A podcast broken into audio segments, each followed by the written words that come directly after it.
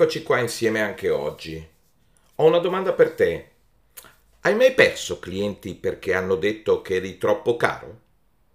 O ti hanno detto che la tua proposta è fuori dal loro budget? Sono certo che hai vissuto questa esperienza, lo so, perché è uno degli argomenti che regolarmente vi viene richiesto di affrontare. Ho verificato spesso una cosa strana. Molti fotografi mi hanno confidato che hanno perso la maggior parte dei potenziali clienti quando hanno iniziato con una richiesta di prezzo più bassa, non riempiendo l'agenda, per poi progressivamente aumentare il prezzo dei loro servizi e ritrovarsi con un numero molto più alto di essi. Ma com'è possibile? Secondo me hanno semplicemente capito che avevano bisogno di vendere i vantaggi dei loro fo- servizi fotografici, non i loro servizi. Vedi, il prezzo è comparabile e quindi segue le logiche del mercato, ma il valore dei vantaggi che si ricevono dalla unicità di un tuo servizio fotografico no. Posizionare il prezzo dei propri servizi fotografici è la seconda cosa più difficile che tu possa fare come fotografo professionista. Trovare i clienti giusti è la prima, sia chiaro. È molto facile commettere errori quando si crea la proposta e una volta che viene dichiarata, pubblicata, è difficile recuperare l'errore velocemente. Quindi è bene iniziare con il piede giusto. Una piccola avvertenza. Non tutti i metodi per la determinazione del prezzo sono validi per ogni fotografo. Molto dipende dalla propria realtà di mercato, sociale, di zona e dal genere che tu, diciamo così, eh, prediligi. Mm, matrimonio, pubblicità, eh, newborn, ritratti, moda eccetera, moda, eccetera. Ecco perché non esiste un metodo, ma delle regole di uso. Ecco quindi che mi sento oggi di così darti queste regole d'uso, questi suggerimenti, diciamo così, te ne darò intanto sette. Ecco il primo non puoi valutare in modo efficace il tuo lavoro finché non comprendi cosa stai proponendo. Non stai vendendo centimetri quadrati di carta al costo della stampa. Per qualche ragione, il primo elemento che sembra entrare nella mente di alcuni fotografi quando prendono le decisioni sul proprio posizionamento dei prezzi è la dimensione delle fotografie o degli album. Questa abitudine è costata molti soldi ai fotografi. La cosa più importante da tenere a mente è il valore del tuo lavoro, non la dimensione degli album o delle fotografie. Costruisci questo valore valutando tutti i fattori che contribuiscono a rendere un'immagine e quindi un servizio fotografico vendibile. In sostanza, in buona sostanza, il prodotto, l'album, non deve far parte della tua proposta principale, non deve essere all'interno dei cosiddetti pacchetti tu devi innanzitutto vendere te stesso. Il prodotto deve essere sempre utilizzato in termini di upselling. Secondo suggerimento, ma allora cosa stai vendendo? Che ne dici della tua creatività e della capacità unica di catturare le emozioni, gli attimi che gli altri non vedono? Chiunque può acquistare una fotocamera, ma può catturare le emozioni esattamente come fai tu? Pensaci attentamente. Terzo suggerimento. Considera il livello della tua attuale abilità tecnica. L'amatore occasionale, lo zio Bob, non dovrebbe essere in grado di ottenere il massimo con la stessa attrezzatura di un professionista esperto e se parliamo di equipaggiamento devi anche prendere in considerazione il valore del tuo. Se non è così, allora il mio suggerimento è quello di migliorarti sia dal punto di vista dello scatto sia dal punto di vista dell'attrezzatura. Quarto suggerimento, sapere cosa stai vendendo prima di provare a venderlo. Questo ti aiuterà a evitare molti errori in seguito. Cerca di avere una chiara strategia per la tua proposta, non improvvisare. Quinto suggerimento. Al fine di valutare bene il prezzo di vendita è necessario conoscere un po' di economia aziendale di base. Ecco alcune cose importanti da tenere a mente. La prima, costi di struttura. La seconda, il margine commerciale ed infine il terzo, ovvero il mercato al quale ti stai proponendo. Prima di raccontarti gli ultimi due suggerimenti, un, apro una piccola parentesi. Utilizzando questi suggerimenti sarai in grado di uh, poter pensare a, a calcolare il giusto prezzo di vendita. Perché calcolare il giusto prezzo di vendita richiede che si considerano tutti i costi associati all'essere un fotografo professionista. E i costi, ad esempio, possiamo così eh, comprendere tra gli altri l'ammortamento delle attrezzature, le assicurazioni, l'affitto o il mutuo dello studio, le varie licenze, le spese legali, le spese di contabilità, quindi il tuo eh, commercialista, le eventuali riparazioni delle attrezzature o dei uh, computer, dell'hardware, i viaggi e gli spostamenti per effettuare i servizi, eh, ovviamente le imposte varie, mm, comunali, i costi del software, le bollette, il costo dei prodotti stampati, le forniture per ufficio, le iscrizioni alle varie associazioni, eventuali costi di formazione che ti suggerisco e ovviamente la pubblicità e il marketing. La conoscenza di tutti questi eh, costi ti sarà molto utile per determinare il margine commerciale attraverso il quale arrivare prima al punto di pareggio e poi a ricavo. Le domande che potresti porti in questo momento potrebbero essere quanti servizi a costo X dovrei effettuare per avere un fatturato che mi consenta di ripagare i costi fissi? Oppure quanti invece ne dovrei fare per avere il giusto ricavo? Scoprirai, eh, facendo un piccolo esercizio, magari anche con carta e penna, che se ti vendi ad un prezzo basso, il numero dei servizi necessari per ripagare i costi di struttura aumenta di molto. È matematico. E tutto questo senza parlare ovviamente del margine. Ma torniamo ai nostri suggerimenti. Ecco quindi il sesto suggerimento. A proposito di costi, anche il tempo devi considerarlo come un costo e quindi devi considerarlo tra essi. Il tanto sono in studio è una delle frasi più devastanti per la tua attività. Ricordalo. Che ne dici quindi di pensare al tempo come il tempo che hai investito nella formazione per arrivare a catturare quel momento, quell'emozione quando è scattato? Quel tempo deve essere preso in considerazione. Il tuo meccanico, il dottore, il ragioniere, l'avvocato vengono tutti pagati per il tempo che dedicano al lavoro. Perché non dovresti essere pagato anche tu? Settimo suggerimento. Calcolare il tuo profitto potrebbe essere un po' più facile adesso, no? Sei d'accordo? Considerato il costo del tuo business e applicando il giusto ricarico al prezzo richiesto per ciascun lavoro, ora dovrai semplicemente, tra virgolette, moltiplicarlo per il numero di servizi necessari per far funzionare la tua attività. A questo punto fatti una domanda. Acquisteresti il tuo servizio a quel prezzo? Fatela davanti allo specchio, da solo o da sola. Così non potrai dirti delle bugie. Ti faccio questa domanda e ti suggerisco questa domanda nella speranza che guardandoti dritto negli occhi, in tutta franchezza ed onestà, la tua risposta sarà un sì.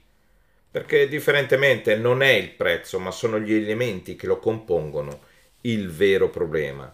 Ed è molto importante che tu definisca il tuo prezzo, sia perché il tuo lavoro e il tuo tempo devono essere ripagati, ma anche perché il tuo prezzo contribuirà a creare il tuo brand. E se dovessi farti un'ulteriore domanda o ti dovessi così suggerire, diciamo, una formula, ti direi che il tuo prezzo è direttamente proporzionale alla percezione che il tuo potenziale cliente ha del servizio che offri, ma prima ancora della percezione che ha di te.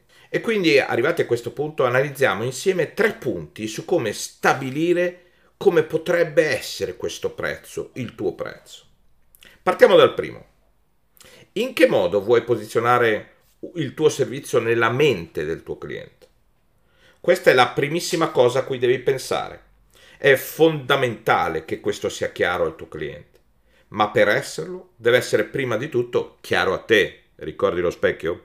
Ti faccio un esempio pratico. Sono sicuro che tu sappia molto bene quale sia la differenza tra un brand parlando di borse, come Prada o come Carpisa per quanto appunto riguarda le borse. Ma è solo una questione di prezzo? Beh, diciamo che il prezzo è in realtà una conseguenza, perché è grazie al posizionamento che ha quel determinato brand che scegliamo se comprare da un brand o dall'altro. Ma cos'è questo benedetto posizionamento? Il posizionamento è molto semplicemente il modo con cui un prodotto o servizio viene collocato nella mente del suo potenziale cliente. È in realtà un processo mediante il quale il consumatore crea un'immagine nella sua mente del prodotto o del servizio, associandola ad alcuni valori che vengono trasmessi attraverso la sua comunicazione. Per questo il posizionamento viene creato e costruito fin dall'inizio una volta individuato, tutte le azioni e scelte dovranno essere coerenti e in linea con esso. Ma torniamo a Prada e Carpisa. Se compri una borsa di Prada, parti dal presupposto che il prezzo sarà alto, ma sai anche che avrai per le mani un prodotto che durerà moltissimi anni, che ha una certa qualità e che non è per tutti. Al contrario, se comprerai una borsa da Carpisa, saprai di spendere poco ma comprerai un prodotto certamente con una qualità diversa e più accessibile a tutti. Ognuno ha i suoi gusti e le sue priorità. Ci sono donne che non comprerebbero mai una borsa di Prada. Quindi, anche se arrivasse il signor Prada in persona a porgerle la sua borsa su un piatto d'argento, non la guarderebbero nemmeno. Non sono il target di Prada. Se invece trovassero una borsa comoda e capiente da Carpisa, magari pure del loro colore preferito, non ci penserebbero due volte a comprarlo. Non devi pensare a Carpisa come un prodotto di qualità scadente, ma come un prodotto che costa meno, è destinato a più persone, impiega meno tempo, meno investimenti e risorse per produrlo. Carpisa si rivolge semplicemente a un target ben specifico e diverso da Prada. Questo ti deve far capire che c'è spazio per tutti sul mercato, ma solo per tutti quelli che conoscono molto bene a chi si stanno rivolgendo.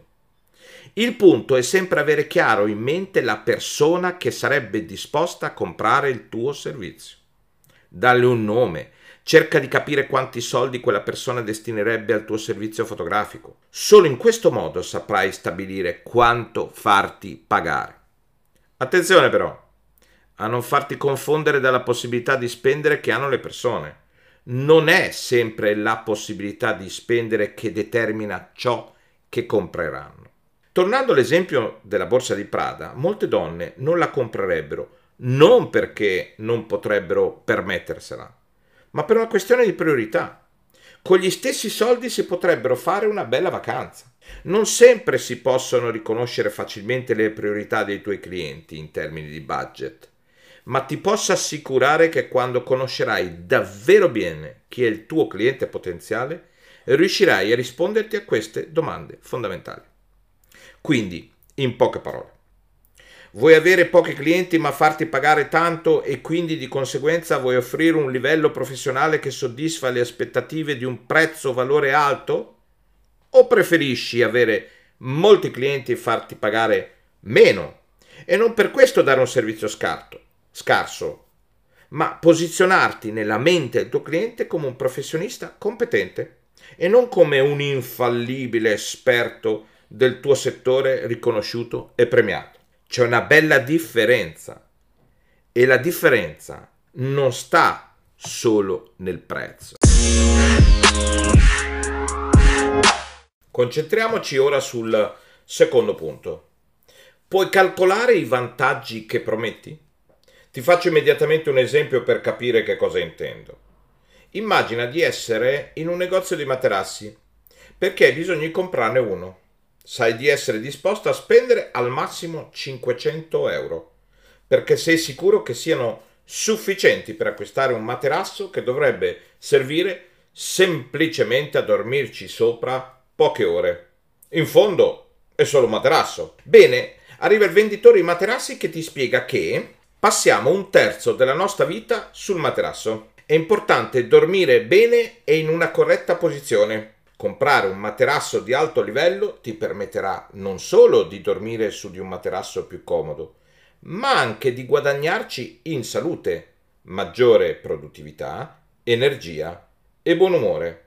A questo punto, quanto vale per te la tua salute, la tua produttività, il tuo buon umore? Se sapessi che comprare il materasso da 2000 euro ti permetterebbe di risparmiare soldi dall'osteopata, ti concederebbe sonni più sereni, ti farebbe svegliare più fresco e riposato al mattino ed essere di buon umore, io sono convinto che prenderesti in considerazione di aumentare il tuo budget. Comprendi il punto? Ovviamente non ti voglio vendere un materasso da 2000 euro.